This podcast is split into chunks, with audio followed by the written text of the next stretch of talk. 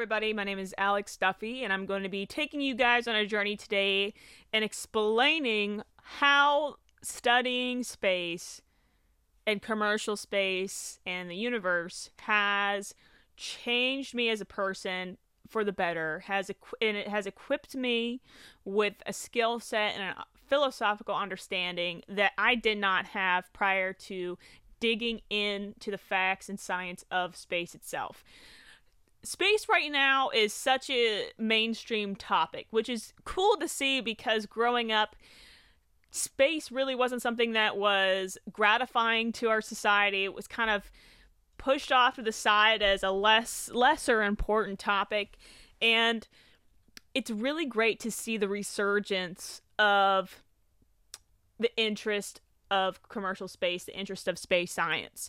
Space science is such a unique frame of study because it takes two different disciplines and mashes it into one. And those disciplines are the understanding of history itself when it comes to human history, Earth's history, geographical history, geological history. When it comes to these things, this area meshes with physics, it meshes with the mathematics. And you have these two separate disciplines that you know, usually historians aren't mathematicians, or mathematicians usually aren't historians. But in the concept of space, you have a mashup of both. And you have to have a little bit of an appreciation for both things to truly understand the significance of space itself, the significance of the cosmos and the universe. And studying space has been very, very, very rewarding for me because not only has it provided me, you know, a career thus far, but it has literally changed the whole way I think about humankind. It's changed the whole way I think about Earth. It's changed my priorities. It has allowed me to be more effective as a person in this career field, as a as a person trying to create products, as a person trying to um, establish healthy relationships, a person that's trying to be creative and help others do the same thing, it has elevated me. And I urge you to anybody listening to this who obviously have an internet connection because you're listening to this right now, look it up. Go to Google Scholar, that's free. Go to Google Scholar and you will have an endless supply of scientific studies that you could read and interpret on your own. Um, I really suggest when you go into this, like any other science, you have to be open minded. And that is the point of science, right? The point of science is to question the hell out of it, which is a great, great practice to have in your life. Question the hell out of everything. Do not accept the status quo. Do not absorb whatever authority power is at place, whatever information the authority at the time is giving you, because they themselves might be incorrect. Which, if you have studied human history to any regard, you can see throughout human history how we have been wrong. Power structures have been wrong time and time and time again of scientific anomalies. And people have been killed because they were heretics of their time and they believed something was awry in the current status quo of the scientific theory, right? At one time, people thought the earth was flat.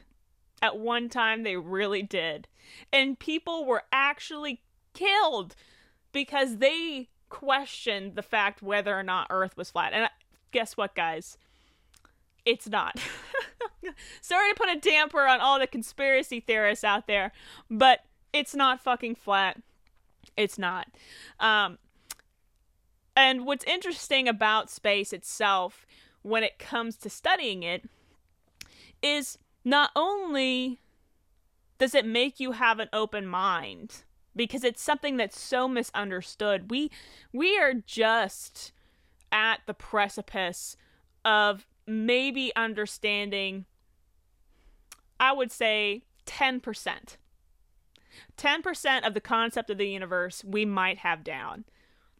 That's 90% of things that we still have yet to truly understand. We we have a, yet to really mathematically prove. We are we don't have I guess what might be a misunderstanding is we don't really have as much funding in the research of space as we do in the defense department of space. Right now, the reason why you're seeing a lot of space in, um, well, space stuff in the news or on the media, a lot of those things stem from the establishment of the defense department or intelligence needs so a lot of the satellites that are being utilized right now are for intelligence needs um, a lot of the space news that you're seeing when it comes to nasa and the operations that they do have a lot of it is kind of keeping up with the Joneses when it comes to other countries who are trying to establish themselves in space as well. It's right now it's become a capitalistic uh, motivation, which you know that does drive technology. Capitalism drives technology, and that is what's driving it right now. So that's why you're seeing kind of a new resurgence of the space race, but in a more private company forum. You got Blue Origin, you have SpaceX, you have Virgin Galactic, you have Boeing, which are defense contractors. They're defense contractors, and what that means is that they are bidding for government uh, contracts. Um, and a lot of these companies, whether it's Teledyne Brown, um, whether it's Raytheon, Northrop Grumman, Lockheed Martin, I can go on forever. These companies, they make their money when it comes to they make their really the bread and butter when it comes to the onset of war and the need for security national security and this is why space is becoming really significant right now is because it is a race uh, for intellectual power when it comes to satellite production and observation satellite usage which is observation. And to get to the moon before the chinese right? Because that's our competitor. We're trying to outdo in a multitude of ways as a country other countries who are involved in space, especially countries that aren't exactly in line with the dynamics and philosophies of our country. Now, with that being said, the area of research of space when it comes to the actual understanding of the dynamics of the universe, there isn't as much funding as that in that. Um, there and that is something that I want everybody to take into consideration when it comes to political agendas. When it comes to political agendas, we, the people, at least in the United States, really do have the power to advocate and choose candidates and push candidates, push them into certain directions. And we really have the power to do that. We have the power to vote out people who don't have the priorities set that are in line with our morality and what we need to know about space. What we need to know about space, guys, is how to protect ourselves, right? How to protect ourselves as people who live on Earth. It doesn't matter what country you're in, it doesn't matter what social status you have, the amount of wealth, whatever it may be. It doesn't matter who you are and where you come from. If you're on Earth right now, you're vulnerable. And when you study space, you understand just how vulnerable we are. It is insane how vulnerable we are. Our planet is plummeting, just going through space like a just like a shot that was fired and we're just going through space at an unbelievable speed. And guess what, guys? Space isn't empty. It's not empty. There is a lot, a lot of debris. There are comets, there are meteors, there's asteroids, right? There's planets that are breaking apart. There are whole planets, there's stars, right? There's a lot of a lot of things that can occur. There's black fucking holes. there's a lot of that. There's a lot of shit out there. And as our galaxy moves in space, we're going to come across some certain uh, cosmological anomalies that are going to um, be a great equalizer in our world, and it has been in human history and in the history of the earth. As we know, there has been mass extinctions that has obviously been documented through archaeology and geology throughout uh, human history. We've been studying this, and we've had mass extinctions, and a lot of them are from catastrophic events from the cosmos. You know, we have been hit before, and if you haven't seen the moon, look at the moon. Look at these scars on the moon. The moon is hit with cosmic debris all the time, and some of the time it is very, very massive. And think about that cosmic debris. Think about the sheer size of that and the speed when it comes plummeting it plummeting plummeting down to earth itself or plummeting to the moon right and the kinesthetic energy that occurs when that debris hits that source when the debris hits the earth or when the debris hits the um, the moon earth's moon when that happens a lot of damage occurs right well it's happened to earth before and if it's happened before guys it can happen again. You're not safe. And it's hilarious to think you are. And that's what's great about studying space is that it opens your fucking eyes. It opened my eyes. All these little things that you're worried about, it don't matter. It really doesn't matter because what you really should be worrying about is as somebody who lives on a planet like this, your priority should be do we have the technology? Do we have the understanding? Do we have the funding? Do we have the priorities at hand to make sure that we protect this planet? Because it's not just about climate change. If you understand science to any to any degree and if you follow it, you must understand that this life is finite. Our the status quo in which we live is finite, and if you want to evolve or improve and help society itself participate in helping society itself, you need to understand that this planet is a blessing. We have atmospheric qualities that most planets don't have within our solar system. Actually, no planet within our solar system has the degree of atmospheric qualities that Earth has. And when it comes to catastrophic events, Earth is the place to be because catastrophic events could be an array of things. It could be solar flares. It could be uh, cosmic energy, um, so cosmic radiation. It could be, you know, impending comets, meteors, asteroids, things like that. There's a lot of things that can occur that are completely devastating to life on Earth. However, we have a better chance of surviving it on this planet than any other one. And we don't have a second option right now. We don't have a second Earth to go to. Many of us might be familiar with the mission to Mars. The mission to Mars is something that NASA and many other private companies are investing toward because they want to study Mars and understand how Mars came to be at its current state, which is not very hosp- hospitable to life, by the way. And we want to understand, quote unquote, what happened to Mars and how can we prevent it from happening on Earth. However, there are private companies that are trying to colonize on Mars. There are actual companies within the world. One of them is called Mars One, it's out of the Netherlands. And they have had talks with Elon Musk and possible investing opportunities to send humans to Mars to live out the rest of their lives and populate this area. Number one, for many of you that are wondering,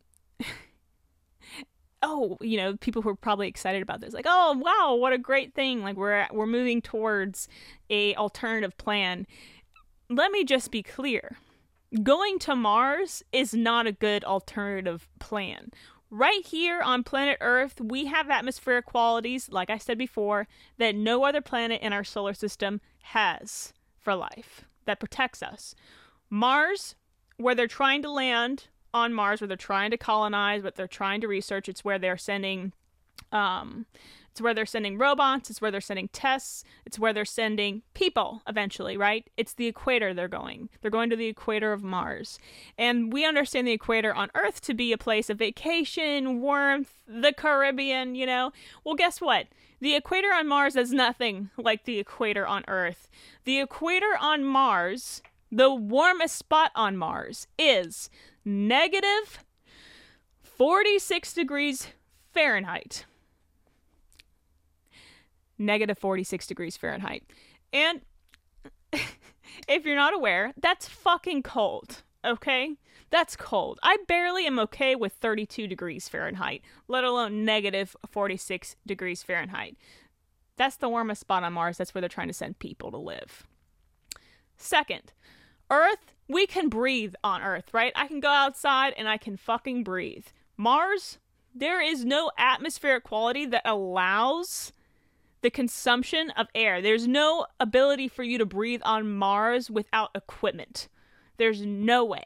You can't breathe on Mars without proper protective equipment that allows you to breathe in a simulated environment with the onset of um, the creation of breathable air.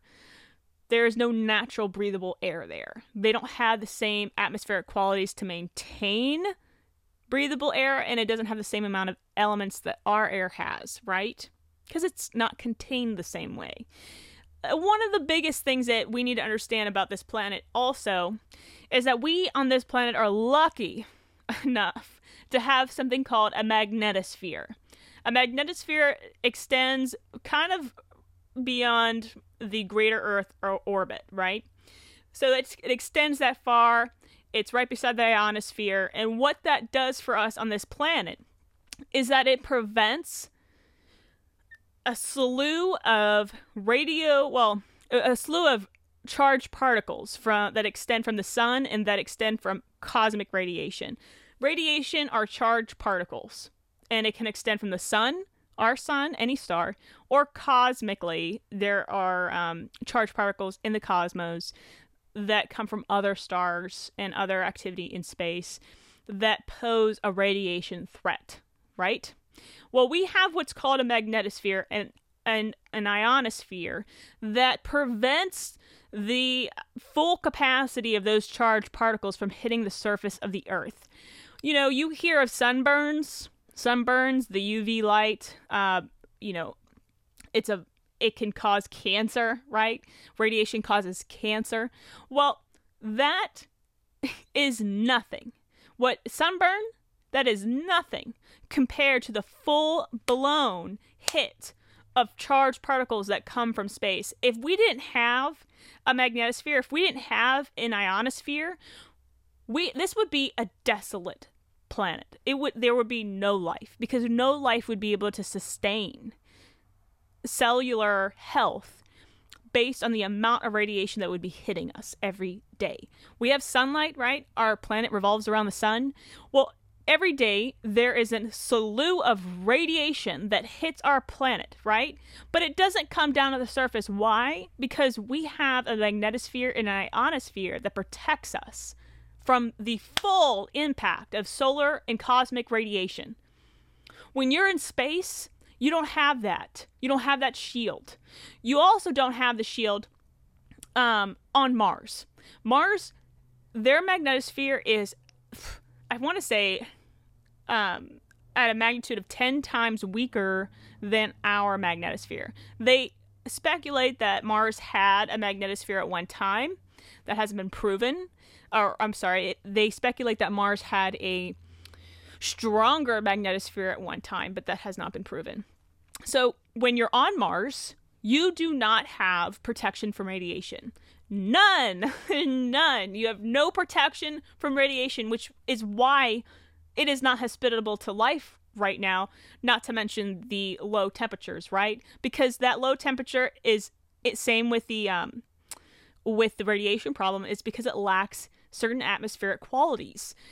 And we're sending people there. We're sending people there to live out their lives who are going to live out their lives in a spacesuit or trapped within a habitat that is man made.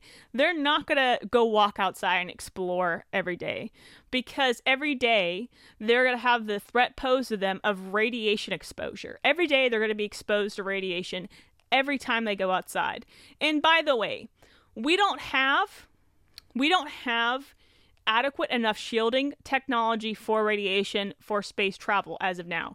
Our shielding technology for radiation is very minimal and t- it's actually kind of archaic when it comes to the the amount of radiation that is in space and that could pose a danger to your life when you exit Earth's atmosphere. When you exit Earth's atmosphere, you come closer and closer to being exposed to large amounts of radiation. That's what Mars is. It's a you are getting bombarded with radiation, right? And we're sending people there. It is not a good second option. It will never be a good second option, right? We have one planet, and this is it.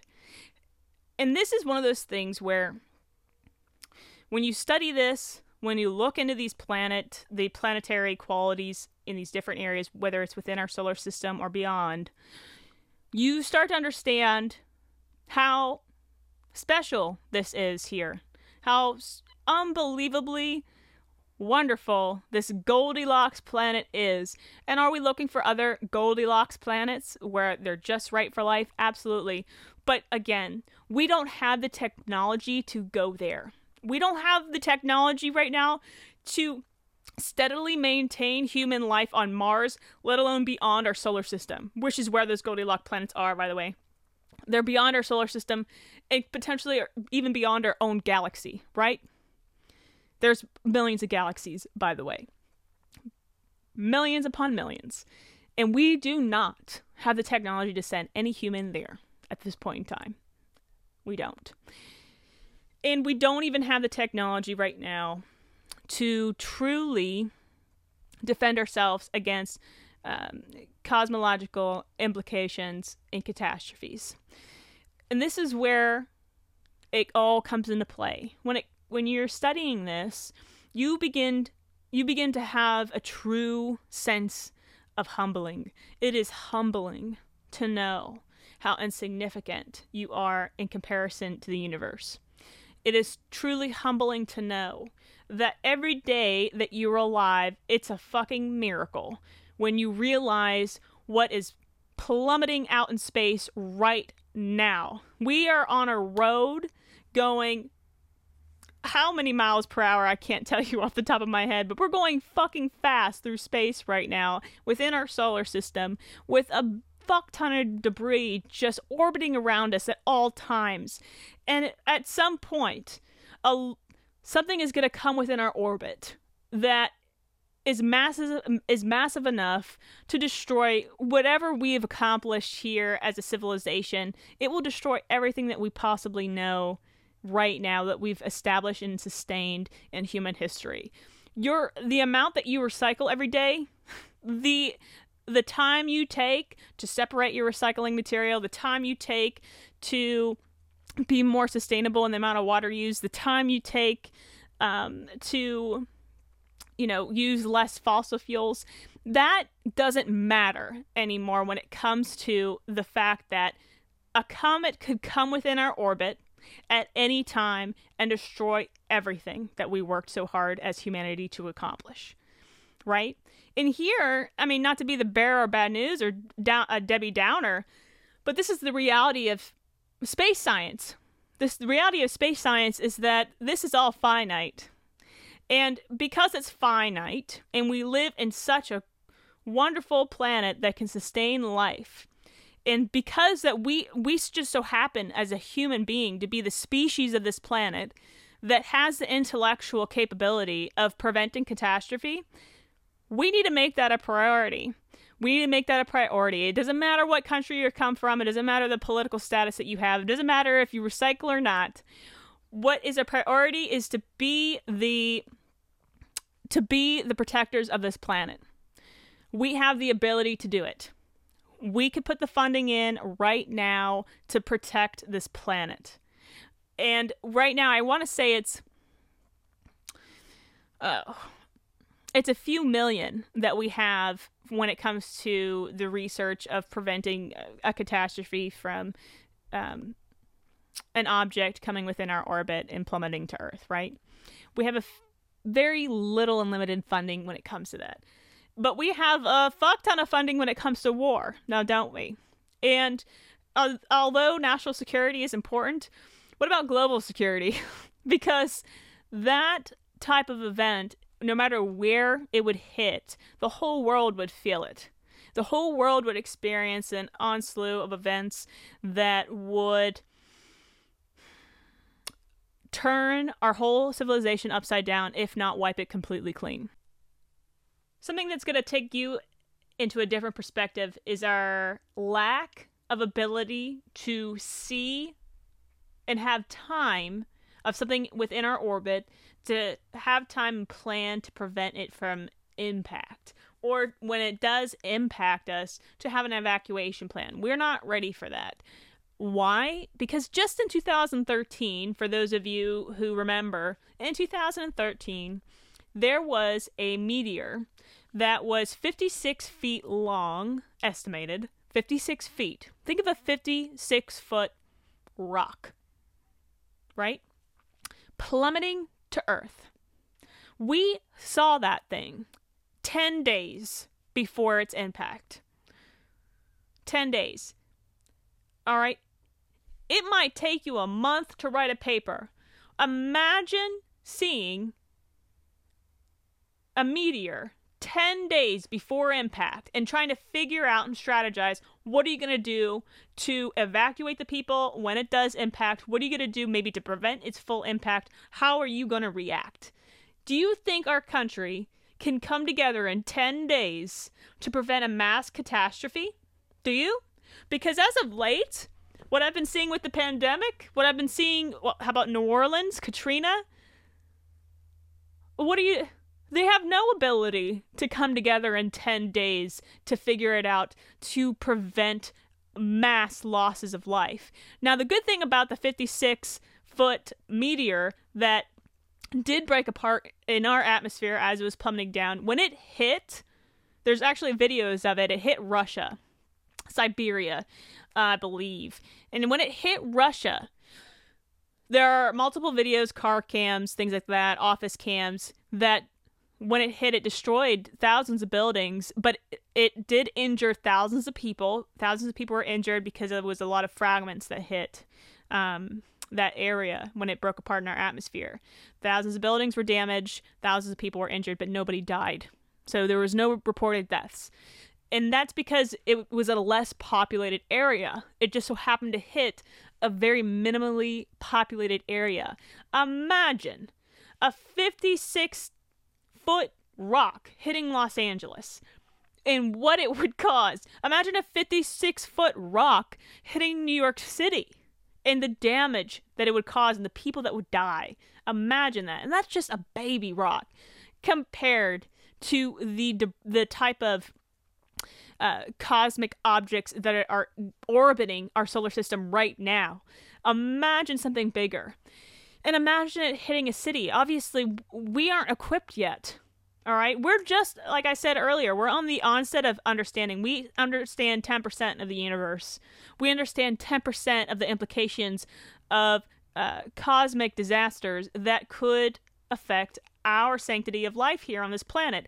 We are just now really getting deep into it and truly understanding what we can do in this circumstance if it came to the table of a matter of survival. If it if we actually if we calculated something of a specific magnitude or mass coming to earth's orbit what we need a, we need a plan right? And we're just now just now really trying to do that um, and we need a lot more funding. We need a lot more people who are cognizant of the fact that we are finite here, cognizant of the fact that we're very vulnerable as a planet, even though we have amazing atmospheric qualities, and we don't have a second planet, guys. There's nowhere for you to go. There's nowhere for you to go. Nothing. And even if, you know, that movie that everyone's talking about, um, I think it's called What If. It's on Netflix. Everyone's talking about it of an asteroid hitting the planet, right? Uh, or I can't remember if it was an asteroid or a comet. That can absolutely happen. And that's what's terrifying is that that could absolutely happen. And we can barely, as a country in the United States, get our ducks in a row politically to focus on things that truly matter to our society. A lot of it is self preservation to the politician and the funding and accolades that they're really seeking. Instead, we really need to come together as a country and a community to search for folks to serve an office that want to protect the sanctity of our life, that want to protect the advancement of our society and continue to advance technologically to protect this planet. It's it's bigger than climate change. This is bigger than climate change.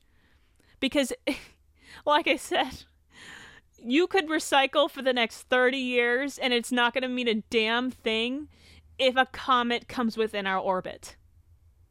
It's not going to mean anything when a comet comes within our orbit. You will have mass extinctions, and society as we know it will be wiped clean. And those who survive will be put in the dark ages because technology, te- technology is going to mean nothing when this thing hits, right? Nothing. It's not going to help you. Uh, and to be comfortable right now is a problem. Uh, to be too comfortable, and that's been the warning a lot of a lot of ph- philosophies. A lot of philosophies, uh, you know, whether whatever religion you want to talk about, each religion, each myth, whatever it is that was passed down to us from our ancient um, ancestors from ancient civilizations. They've written things down. We have ancient literature and we read it and we study it in school. And a lot of them are saying, don't get too comfortable. Don't get too comfortable. Because when you get too comfortable, that's when you allow yourself to be even more vulnerable than you are. And right now we're comfortable and we're distracted. And it's astonishing. But this is why I love space. Be- and this is why I. It's made me a better person because it has set my priorities in a different direction. My priorities now in space, understanding the implications at hand, my priorities now are being kind to as many people as I possibly can, putting people first is the main one. And my ideology, there is not an ideology anymore. There is no ideological stance that I have. I don't lean left or right. I um it's it's insane to me that we've become this distracted with our own ideological perspectives and these tribal mindsets. It's really preventing us from protecting this planet and ourselves. It's prote- it's preventing our future growth. We're these lives that we have are precious. They really are. Um, and this study of space has put it in clear perspective for me. It I could we could die in a month. We could die tomorrow. And what do you have to show for it? What have we done for humanity to preserve what we've accomplished so far? And I really urge everybody listening to this to take the time to explore space because it's truly amazing. It's astonishing. It it really erases your ego, which is a huge thing right now, right? Our ego. It's within our ego that we choose ideological lines. It's within our ego why we choose certain political parties and we outcast others. It's in our ego as to why we divide ourselves as a population. It's within our ego to not to not admit that you've been wrong. It's within our ego and our pride that prevents us from advancing even more than we have. If you can admit that you've been wrong, if you can admit that, oh my God, I am not as important as I thought I was, that's huge. Because you're not. No one is important. It doesn't matter. It doesn't matter where you come from, what you've made, what you've done, your wealth, your political status. It doesn't matter how many bottles you've recycled in your life. What are you doing what are you doing right now to bring our community together to prioritize and protect the evolution of the human race? Because that's what it's about. I don't care what country you come from, I don't care what ideology you fall under.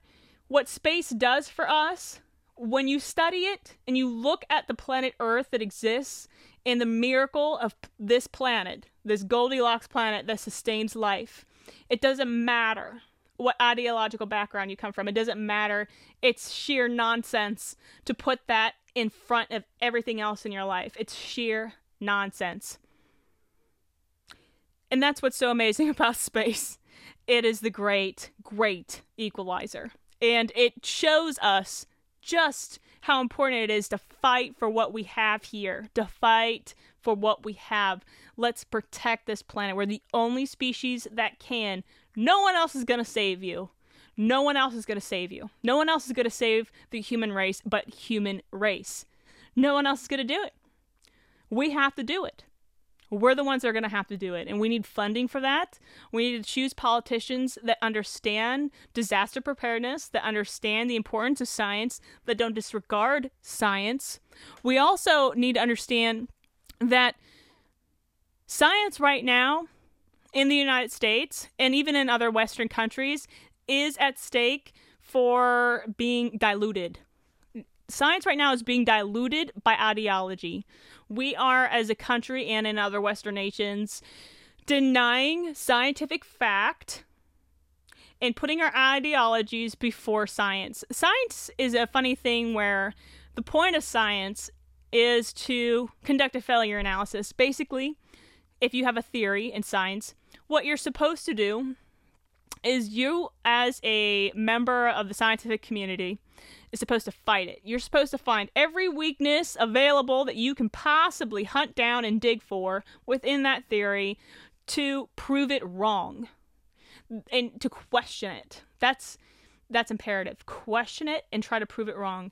And the more you do that to a theory, the more that you smooth it out and it actually makes the theory itself stronger because you can find the weaknesses and you can improve upon the theory because sometimes we might have a really good foundation of a theory but there's a lot that are missing or that might be a little bit incorrect um, within the smaller details. And it's our job to create a picture of scientific data that is smoothed out that is constructed adequately with data and facts and studying peer reviewed studies, etc.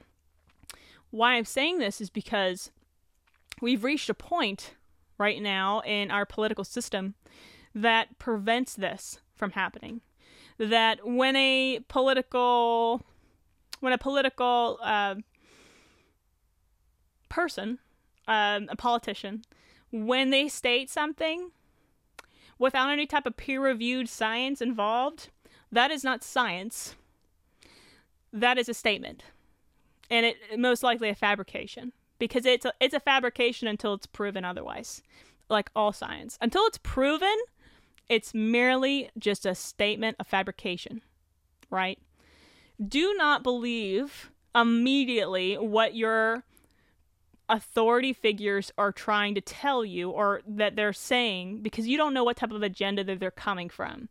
What we should be doing is really relying on our scientists, relying on our scientists and a wide variety of scientists, by the way.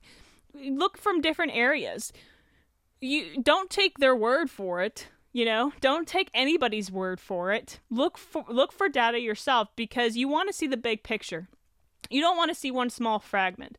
And you want to question these things because once you question it and you hold people accountable for the full statement that they say, they need to be able to have enough maturity to admit when they're wrong and to approve their theories to improve the impact of humanity and to improve our strategies to protect this planet, right? And that's what space is teaching me. It's taught me to conduct a failure analysis, a research and development analysis to see, to test out what works, what doesn't, um, where are the weaknesses in the plan? Where are the weaknesses in the product? Where are the weaknesses in the theory? And to question authority figures who make statements without any proven scientific data that has been peer reviewed from multiple viewpoints. Space teaches me to be humble. Space teaches me to eliminate my ego and to put others first, to put the priorities of the humankind first. Space I will say it again, is a great equalizer. It's powerful. When you study this universe, it's powerful what it does to your mind. It's powerful to be humbled. It's powerful to have humility. It's powerful to do your own digging, to expand your own education, because our ancestors did something that we have forgotten in time. They looked up in the sky every day and they planned their whole society and culture around astrological events and astrological anomalies. They planned their whole structures and societies around certain mappings of the sky. They were very intertwined with the cosmos, and we have lost our way. And as you see today, people are amassed with greed. They are putting uh, accolades and accomplishments before the sanctity of their family, before the sanctity of humans. They have lost the ability of empathy. They have lost the ability of understanding how important life is on this planet and how rare it is and how finite it can be. Understanding space can change your life. It can make you a better person. It's made me a better person. And I really recommend that whoever's listening, however this gets shared, whatever, that you do the same. Study space, look into it, test your humanity, test your ego, test your humility, test your politicians. Because at the, end of, at the end of the day, they're human beings and they have their own agendas. But hold their asses accountable. Because that's your job as a citizen to hold your political members accountable. Hold them accountable. Do they have a disaster plan? With what funding and how? And that today include or concludes the podcast. My name is Alex Duffy. There'll probably be more of these in the future. This is Hive 33's podcast. It's a company that stands for Habits, Instruction, Vision, and Employment. It's called Hive 33. You can go to our website. We help develop careers and education and the uh, sustainability of minimalism. We teach minimalistic practices. I come from a background of aerospace and aviation, and I love sharing what it has taught me and how it's made me a more re- well-rounded person in general. And if you're interested in space, reach out, ask some questions, and I'd love to talk about it. And I appreciate your time today. Y'all have a good weekend.